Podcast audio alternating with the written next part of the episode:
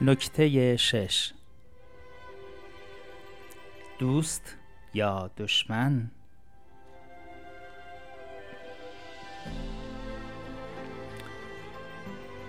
معلمان به ویژه معلمان جدی تمایل زیادی برای صمیمیت زیاد با دانش آموزان دارند.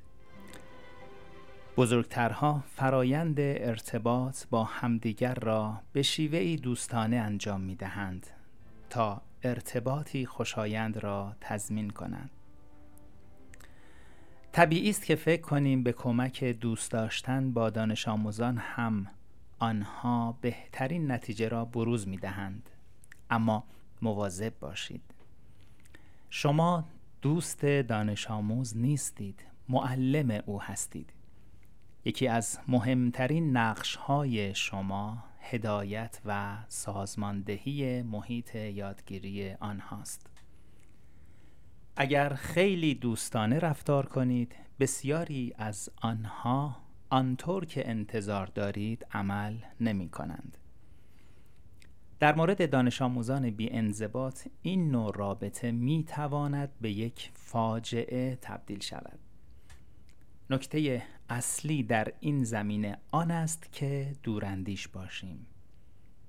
سال تحصیلی تنها یک جلسه کلاسی نیست که باید برای آن برنامه ریزی شود. در آغاز سال شما سعی دارید یک رابطه بلند مدت را بنا نهید که بر اساس آن هر وقت دانش آموزان را می‌بینید به آنها در ارتقای یادگیری کمک کنید. اگر زیاد سختگیر باشید خود را مستقیما در خطر رویارویی قرار می دهید. و اگر خیلی دوستانه رفتار کنید دانش آموزان شما را آدم ضعیفی خواهند یافت. بنابراین بهترین راه این است که برای نحوه برخورد و رفتار خاص خود قوانینی ایجاد نمایید. شخصیت فردی کلاسی خود را بست داده و آن را بین دو انتهای ساختاری که در بالا به آن اشاره کردیم تنظیم نمایید.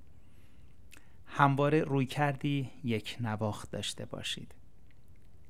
وقتی دانش آموزان با قوانین رفتاری شما آشنا شدند در حیطه آن عمل می کنند و می‌دانند چه زمان از محدوده آن خارج شده اند دانش آموزان هم این ثبات را ترجیح می دهند زیرا به طور مشخص می دانند باید در چه جایگاهی بایستند و چه انتظاری از شما داشته باشند.